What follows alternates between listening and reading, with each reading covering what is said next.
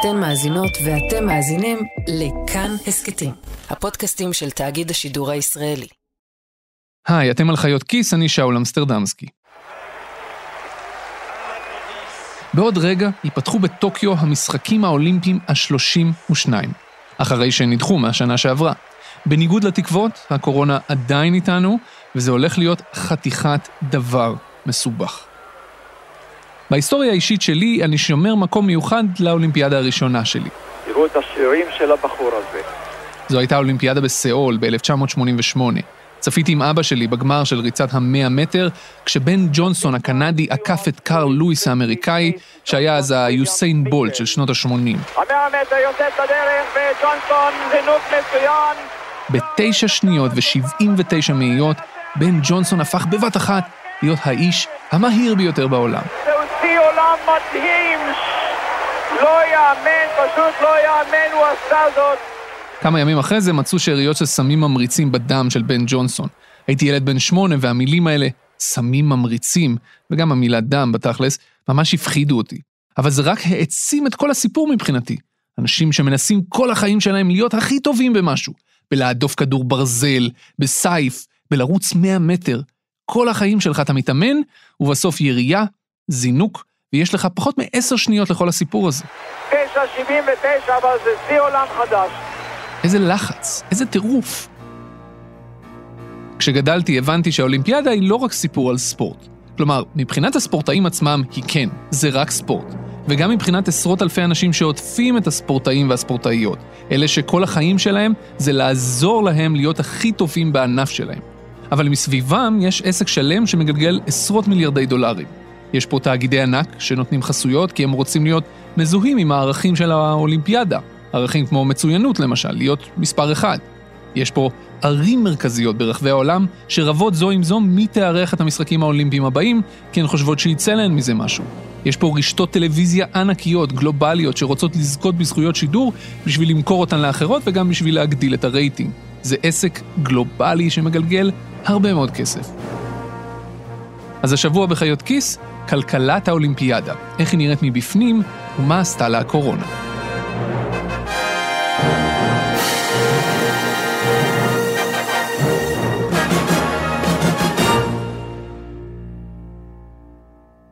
My name is uh, Timo Lumme.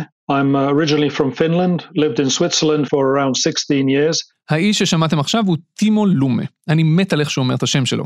My name is uh, Timo Lumme. טימו הוא מנהל השיווק של ה-IOC, שזה ראשי תיבות באנגלית של הוועד האולימפי הבינלאומי, הגוף העליון שמנהל את האולימפיאדה. טימו הוא אחד האנשים הכי חשובים בארגון הזה, ויש לזה סיבה טובה. הוא האיש שאחראי לבחור את הספונסרים הגדולים, וגם למכור את זכויות השידור לכל האירועים של הוועד האולימפי. הוא האיש עם הכסף. Well, I'm the guy who brings the money in. Unfortunately, I'm not the guy with the money, Shoal, because of course it gets uh, distributed through our system. אוקיי, הוא האיש שמביא את הכסף. For this uh, quadrennium, where um, roughly speaking, we uh, we have um, television or broadcast revenues of around 4.7 billion uh, US dollars, and um, the global sponsorship is around uh, 2.4 billion dollars. בואו נעשה בזה שנייה סדר. למפעל הזה, שנקרא האולימפיאדה, יש מבנה משלו ושפה משלו, שאנשים מבחוץ לא תמיד מכירים או מבינים. אני מודה, גם אני לא הבנתי עד שהסבירו לי. אז זה הולך ככה. הארגון שמנהל את האולימפיאדה הוא הוועד האולימפי הבינלאומי, ה-IOC. הוא אחראי לבחור את הערים שיערכו את המשחקים האולימפיים, כל אחת נבחרת שבע שנים מראש, כן? ולארגן את הכל מלמעלה. מתחת ל-IOC יש את הוועדים האולימפיים הלאומיים, ה-NOCs. למשל, הוועד האולימפי של ישראל. כל ועד ארצי כזה אחראי על הסגל האולימפי של המדינה שלו. לצידם יש את האיגודים המקצועיים, למשל איגוד השחייה או איגוד הסייף. וחוץ מזה, למשחקי הקיץ עצמם, שזה אירוע השיא שאנחנו קוראים לו האולימפיאדה, לזה יש גם ועדה מארגנת. ועדה מקומית, במקרה הזה יפנית, שאחראית על הארגון בפועל של אחד מאירועי הספורט הגדולים ביותר בעולם. ומי מממן את כל ההפקה הזו? אז זה מתחלק בין הוועד האולימפי הבינלאומי, ששם בערך שליש, לבין הוועדה המארגנת של המדינה המארחת, ששמה את כל היתר. מי שמגייס את הכסף מטעם הוועד האולימפי הוא טימו לומה.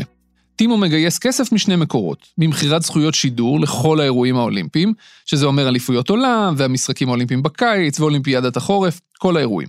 לפי טימו, הסכום הזה מסתכם ב-4.7 מיליארד דולר בארבע השנים האחרונות, שזה סכום שיא.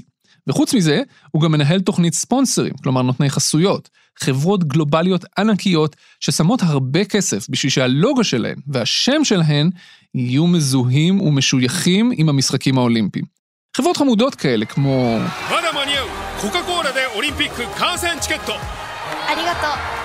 קוקה קולה היא הספונסרית הוותיקה ביותר של המשחקים האולימפיים מאז 1928, אוטוטו 100 שנה. חוץ מזה, תוכלו למצוא בספונסרים גם את טויוטה, או סמסונג, או אינטל, ג'נרל אלקטריק, וגם עליבאבא ו-Airbnb. עד לפני כמה שנים, אפילו מקדונלדס הייתה ספונסרית של האולימפיאדה. נשבע לכם. הספונסרים הגדולים האלה הכניסו לוועד האולימפי סכום של 2.4 מיליארד דולר בארבע השנים האחרונות. מה שאומר שבסך הכל, טימו לומה אחראי להביא בערך 7 מיליארד דולר לוועד האולימפי. העלות של המשחקים האולימפיים יכולה לנוע בין 15 אה, מיליארד אה, דולר לגם 30 אה, מיליארד דולר, תלוי כמה השקעה נדרשת בעיר אולימפית. זו יעל ארד, ולמרות שאין באמת צורך להציג את יעל ארד, בואו נציג שנייה את יעל ארד.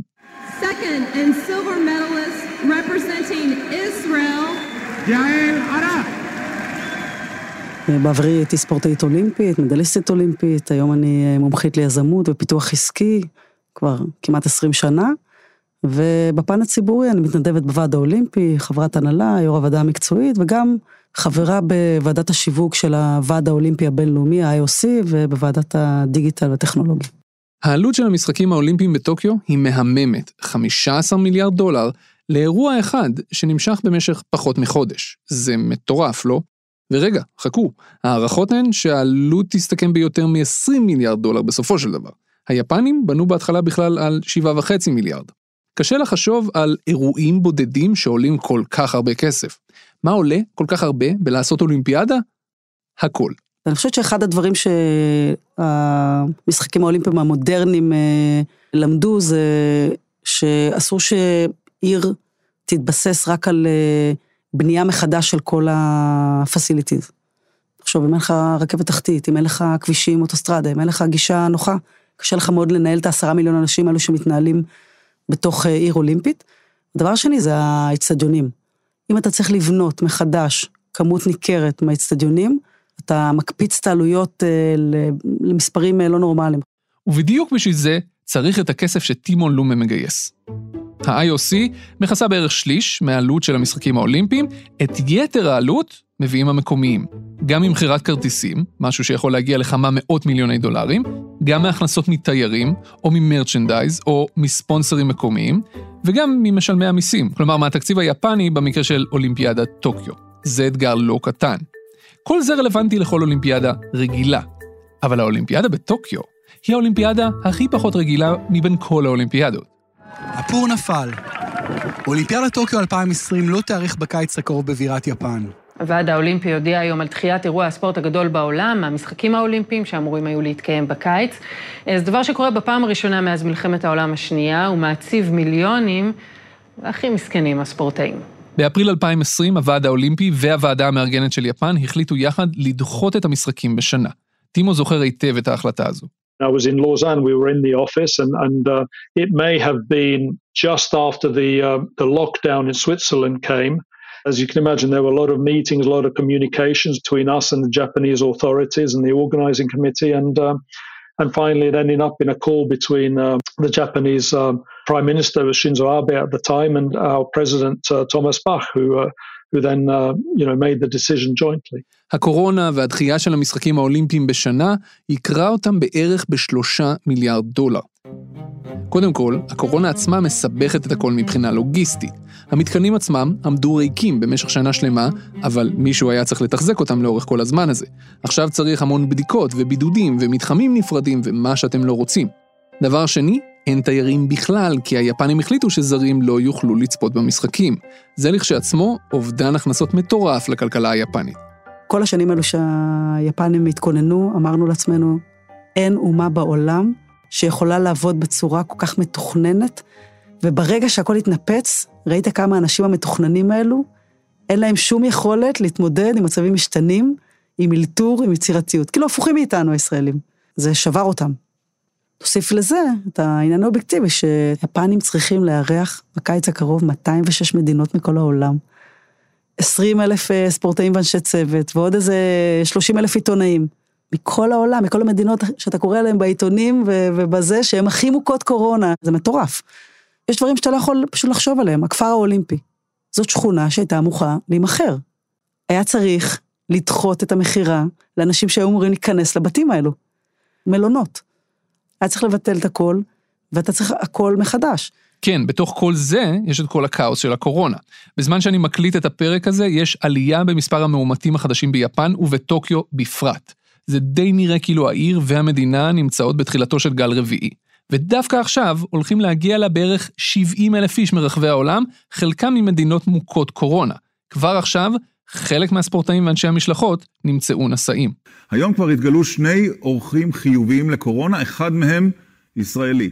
לא כך קיוו ביפן לחגוג את הגעת הלפיד האולימפי לעיר המארחת. היפנים עצמם היו רוצים לדחות את המשחקים, אולי אפילו לבטל אותם. באחד הסקרים שנערכו לאחרונה במדינה, התברר ש-78% מהיפנים מתנגדים לקיום האולימפיאדה ביפן כרגע בגלל הקורונה. בתכלס אפשר קצת להבין אותם, לא? טקס הפתיחה החגיגי כבר לא יהיה כל כך חגיגי, האצטדיונים יהיו ריקים מצופים, והספורטאים יענדו לעצמם את המדליות. קצת הזיה. מצד שני, הוועד האולימפי נחוש לקיים את המשחקים במועדם ולא לדחות אותם שוב, למרות כל המגבלות. למה? בין היתר כי כאב הראש שינבע מדחייה נוספת, או מביטול מוחלט, יהיה כאב ראש קולוסלי, שיהיה כרוך בתביעות מפה ועד הודעה חדשה, וכנראה שגם בהפסדים של מיליארדי דולרים, למשל לפיצוי של ספונסרים ששמו מלא כסף ולא קיבלו שום תמורה. מה שמעלה את השאלה, האם האולימפיאדה היא אירוע ספורטיבי, או שהיא בעצם ביזנס שמתחפש לאירוע ספורטיבי? האם זה ספורט או רק כסף?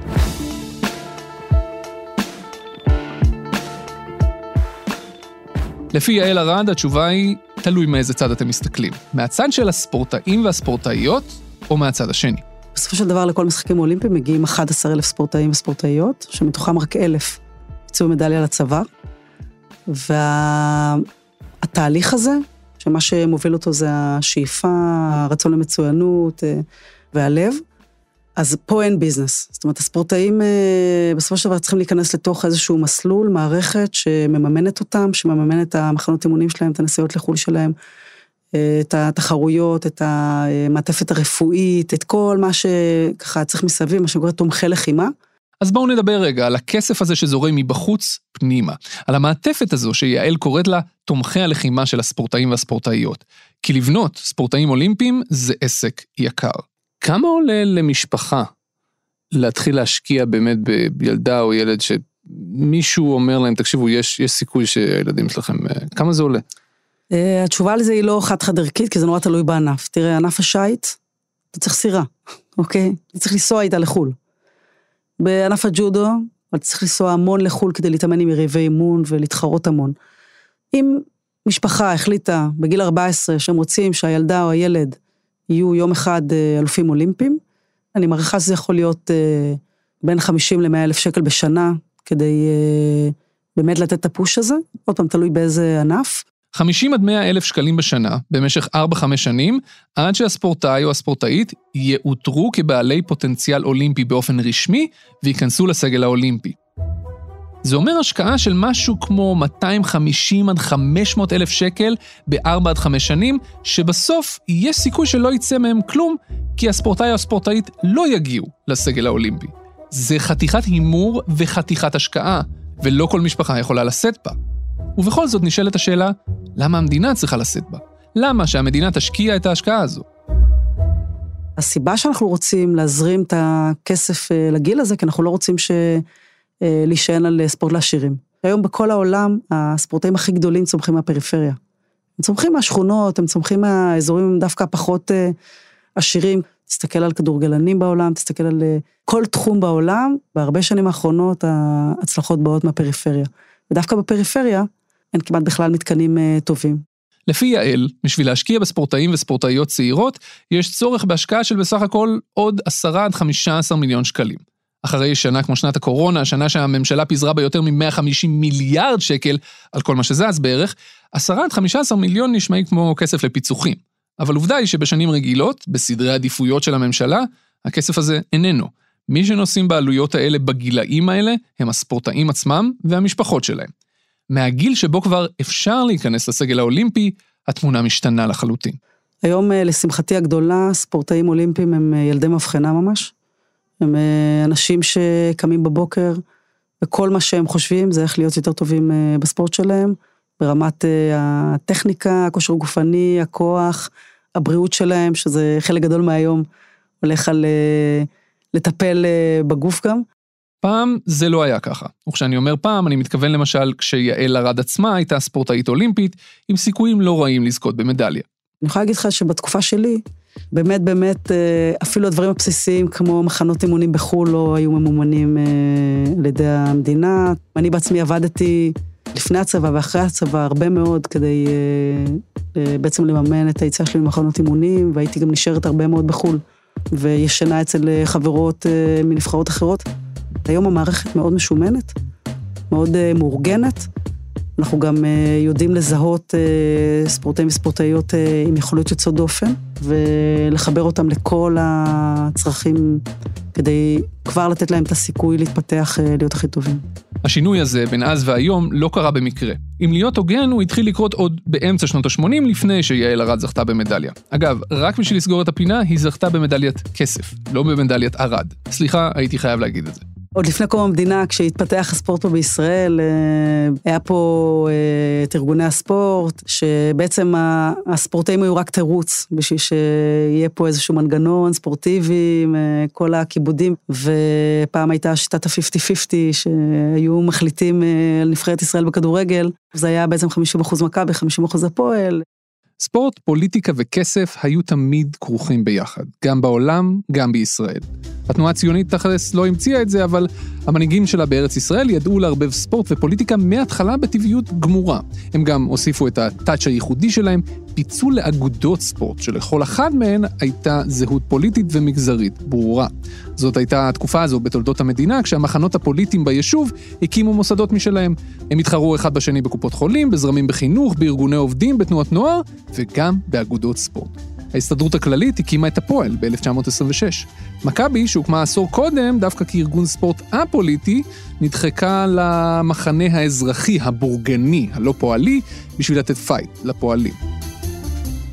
כמו שיעל ארד אמרה, בשביל לקיים חיי ספורט וליגות סדירות, בסוף היה צורך בפשרה, ולכן הצדדים, המפלגות, ניהלו משא ומתן שהוביל להסדר הידוע בשם 50-50. זה היה ממש הסכם שנחתם ב-1951, שקבע שהנהלת ההתאחדות לספורט תורכב על בסיס פריטטי, כמו הממשלה הקודמת, שישה מהפועל ושישה ממכבי, תוך התעלמות מוחלטת אגב מביתר ואליצור. לקח עוד הרבה שנים עד שמרכזי הספורט והעסקנות הפוליטית בספורט איבדו את האחיזה שלהם. ב-1984 זה התחיל להשתנות. לישראל הגיע דוקטור תומאס למפרט, מי שניהל את היחידה לספורט הישגי בגרמניה, והוא סייע לממשלה להקים את היחידה לספורט הישגי פה בישראל. זה התחיל במיפוי כל ענפי הספורט ובהקמת מנגנון חדש, נקי מפוליטיקה ככל שניתן. המהלך הזה קצת קרטע בהתחלה, אבל אז, ב-1992, באולימפיאדה בברצלונה, קרה משהו שלא קרה לפני כן. 30 שניות היא צריכה להחזיק אותה ככה. ליעל יש ווזארי. ווזארי ווזארי עכשיו. ווזארי ווזארי. מדליה אולימפית ראשונה לישראל. ברכותינו אורי לוי, שידרת את המדליה האולימפית הראשונה אי פעם.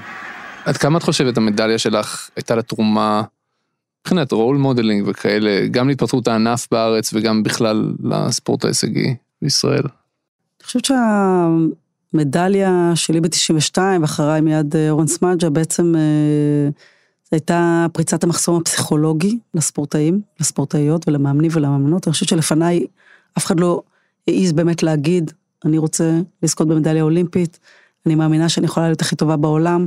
זה לא היה בתרבות שלנו. כשאני הייתי קטנה אז אה, אנשים היו אומרים לי, לא נורא, הפסדת, העיקר שהפסדת בכבוד. לא היה פה אף אחד שהאמין שיכול להיות הכי טוב בעולם, וברגע שבאה ישראלית, צברית, שגדלה פה, ילדה רגילה, לא באתי מבית עשיר ולא גדלתי, אה, ההורים שלי לא באו מחבר העמים עם תרבות ספורט, אה, ואם אני עשיתי את זה, אז כל אחד יכול. אנחנו ממשיכים עם הספורט הלאומי החדש שלנו, הג'ודו. אורן סמג'ה בן ה-22 הפך אתמול את פסטיבל יעל ארד לפסטיבל של ענף שלם, ענף הג'ודו, כשזכה במדליית ארד אולימפית בתחרות לג'ודאים במשקל של עד 71 קילוגרם. אבל אני חושבת שזה גם אה, הוכיח לכולם איזה מורל גבוה זה עושה למדינה, כמה זה כיף להיות אה, הטובים בעולם, גם אם זה רק אחת, גם אם זה בספורט שהוא לא כדורגל, קברניטי המדינה הבינו ששווה להשקיע בזה, וזה לא כזאת השקעה גדולה, שווה להשקיע בזה, כי איזה כיף זה להתהדר במדליות אולימפיות. מאז הזכייה של יעל ארד ושל אורן סמג'ה במדליות באולימפיאדת ברצלונה, למדינה בא התיאבון. התקציב של היחידה לספורט הישגי במשרד הספורט גדל. זה הולך ככה, תקציב ההכנות השוטף לאולימפיאדה מסתכם במשהו כמו 20-30 מיליון שקל בכל שנה. איגודי הספורט השונים, מאיגוד הג'ודו ועד איגוד השחייה, מתוקצבים במשהו כמו 130 מיליון שקל בשנה, לא כולל אגב איגוד הכדורסל ואיגוד הכדורגל שאותם אני שם בצד, יש להם תקציבים משלהם. מכון וינגייט, שהיום הוא המכון הלאומי לספורט ורוב מתקני האימונים המרכזיים נמצאים בו, מתוקצב בערך ב-140 מיליון שקל בשנה, ועוד איזה 40 מיליון שקל בשנה שהולכים לפיתוח פיזי של המכון. בסך הכל, אנחנו מדברים על משהו כמו 300 מיליון שקלים פלוס מינוס כל שנה לטובת האולימפיאדה. התקציב הזה משמש בשביל להחזיק מערכת משומנת היטב וגם תובענית מאוד של טיפוח ספורטאים הישגיים. כשהמילה הזו, הישגיים, הם לוקחים את המילה הזו בשיא הרצינות. בניגוד להרבה מערכות ציבוריות אחרות שיצא לי לראות מקרוב, כאן יש ממש יעדים מדידים מאוד ברורים ומאוד קשוחים. אחרי הכל, משלמי המיסים משקיעים את הכסף הזה, ואנחנו רוצים שמשלמי המיסים באמת יראו תשואה בסופו של דבר. תשואה ספורטיבית במקרה הזה, קצת קשה למדוד אותה, לא? הגעת לאחד הסגלים האולימפיים, יש לנו, אתה נכנס למערכת של מלגות חודשיות, נכנס למערכת של אה, בונוסים על אה, הצלחות בתחרויות מטרה. לפי ההישג שלך בתחרויות האלו, אתה יכול להגיע לרמה של בונוסים של עד 100 אלף שקל אה, בשנה. אז uh, יש בעצם ארבע קטגוריות, 3,000, 4,500, 6,000 ו-8,500, שזה הבסיס. ועל זה כל הצרכים שלהם, ציוד, מעטפת רפואית, שזה המון המון השקעה כספית, אה, פיזיותרפיסטים ופיזיותרפיסטיות שנמצאים אה, באולם, שמטפלים בך מהבוקר עד הערב, כל תוספי התזונה, כל הציוד שצריך. וכמובן, כל הנסיעות, מחנות האימונים בחו"ל, ספורטאים כאלו, למעלה מחצי שנה בשנה הם נמצאים בחו"ל, הכל הכל ממומן על ידי המערכת הזאת. אז מה התוצאות? מאז הזכייה של יעל ארד ואורן סמדג'ה ב-1992, בכל אולימפיאדה ישראל השיגה בין מדליה לשתיים. זה לא המון. כשמשווים את המדליות שכל מיני מדינות אחרות גרפו ביחס לגודל האוכלוסייה, ישראל לא נמצאת במקום טוב בטבלה הזאת. מדינות הרבה יותר קטנות מאיתנו, כמו אסטוניה, או פינלנד, או ניו זילנד, או דנמרק, או בולגריה, גרפו הרבה יותר מדליות פר נפש מאיתנו. הרבה יותר. מצד שני, עד ל-1992 לא זכינו בשום מדליה, בכלל, אף פעם. וחוץ מזה, דבר אחרון? בישראל אנחנו עובדים על פירמידה הפוכה. אם תסתכל בארצות הברית, יש uh, כמות אדירה של אתלטים. אצלנו, בספורט הישגי יש מעט מאוד ספורטאים בבסיס הפירמידה. את הלינוי אשרם האחת הזאתי, או את uh, פיטר פלצ'יק, uh, או את ארטיום דולוקפיאט, או את uh, קטי ספיצ'קוב, כל אחד מהספורטאים האלו שמועמדים למדליות, אנחנו צריכים לשמור עליהם כמו על יהלום. אם חס וחלילה משהו קורה להם, אין לנו תחליף להם. אנחנו לא יכולים להזניק מישהו מה, מהספסל שיהיה באותה רמה, בזאת שאצל היפנים, אצל האמריקאים, אצל הרוסים, תן למקום שתיים רק אה, לפרוץ לזירה, והוא יאיים על מדליות באותה צורה כמו מספר אחד.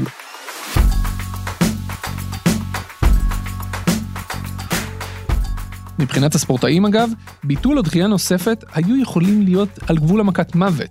הם כבר חוו רגע כזה בשנה שעברה, כשהמשחקים נדחו בשנה.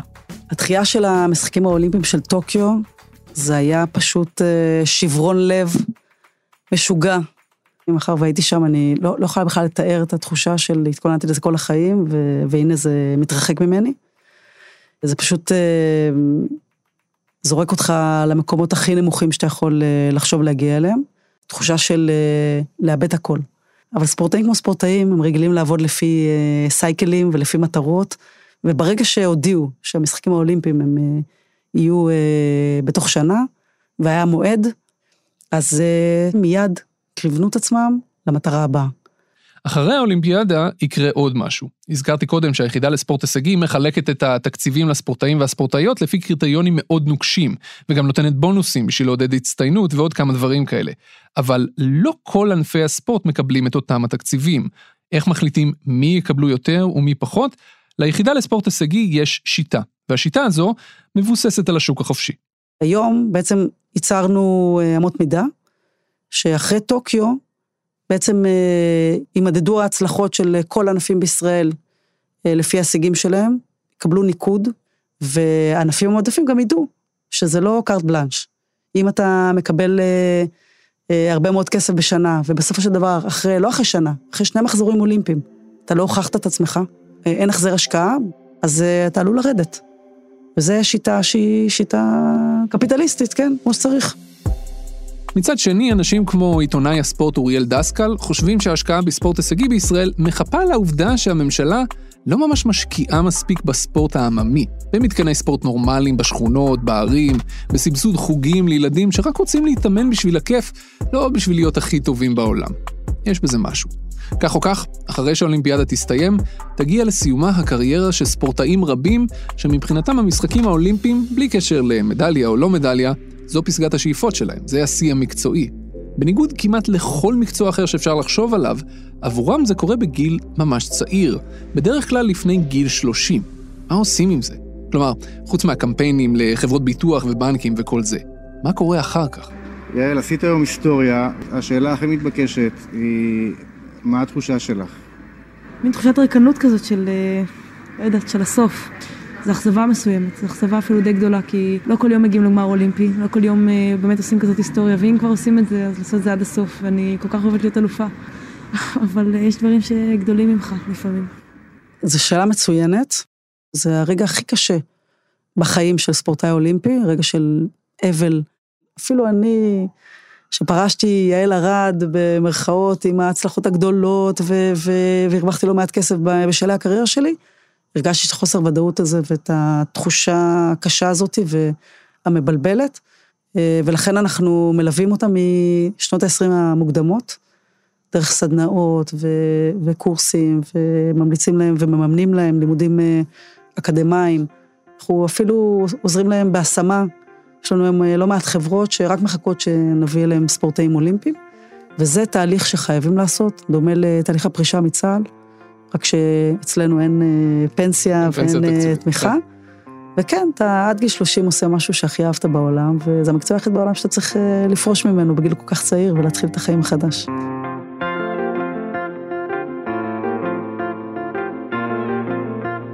זהו, המשחקים תכף פה. איך תצפו בהם? שאלה יפה. שאלתי את טימו כיצד, האם ומתי הוועד האולימפי הבינלאומי מתכוון לעבור גם לדיגיטל ולאפשר צפייה מכל מקום, בכל מכשיר, לפי טימו, הם בדרך. גם זה עניין של שיקולים מסחריים, אחרי הכל הטלוויזיה אחראית על הכנסות של כמעט חמישה מיליארד דולר, זה לא כסף שאתה ממהר לזרוק לפח. You know, today, through television, we reach half the world's population. But we also want to use uh, the new digital uh, forms of communication, as you say, so beloved of younger people, to be able to directly engage with them. We've launched, uh, you know, digital platforms and we're continuing to increase the amount of uh, people that we're able to uh, connect with directly and set up that uh, kind of digital relationship. האמת שזו תשובה קצת עמומה, לא? מה זה אומר להשתמש בכלים הדיגיטליים שהקהל הצעיר אוהב בשביל להגיע אליו? זה אומר לחתוך סרטונים לפייסבוק? בשורה התחתונה, האם אתם יכולים לצפות במשחקים האולימפיים ישירות באינטרנט, בתשלום או בחינם? אצלנו בישראל, אם תרצו לצפות במשחקים, אתם צריכים מנוי לכבלים, או ללוויין, או לסלקום, או לפרטנר, בשביל לצפות בערוץ הספורט, שרכש את הזכויות תמורת כמה מיליוני יורו. וזה מבאס, מאוד מאוד מבאס. כי עם כל כמה שעבור הספורטאים וגם עבור אוהדי הספורט, האולימפיאדה היא לא ביזנס, אלא החיים, עבור כל היתר היא כן. כמה מדליות אה, אנחנו צפויים לחזור מטוקיו? אני מעריכה שאנחנו... אה... נחזור בין שתיים לארבע מדליות. יש לנו uh, היום uh, לפחות חמישה ספורטאים שאנחנו יכולים להגיד שהם מועמדים טבעיים למדליות, ואתה יודע, בסוף ביום הנתון ביום האחד הזה, שהוא היום הנתון אה, בקריירה שלך, שאתה צריך להיות על הבמה המרכזית בעולם, שעיני כל העולם צופות בך, ושם במאני טיים, אתה צריך לגייס את כל היכולות שלך, הפיזיות, הטכניות והמנטליות, כדי להיות הכי טוב בעולם. ואני רוצה להאמין שאנחנו, מתוך המועמדים שלנו, בין שניים לארבעה, הצליחו לזכות במדליה.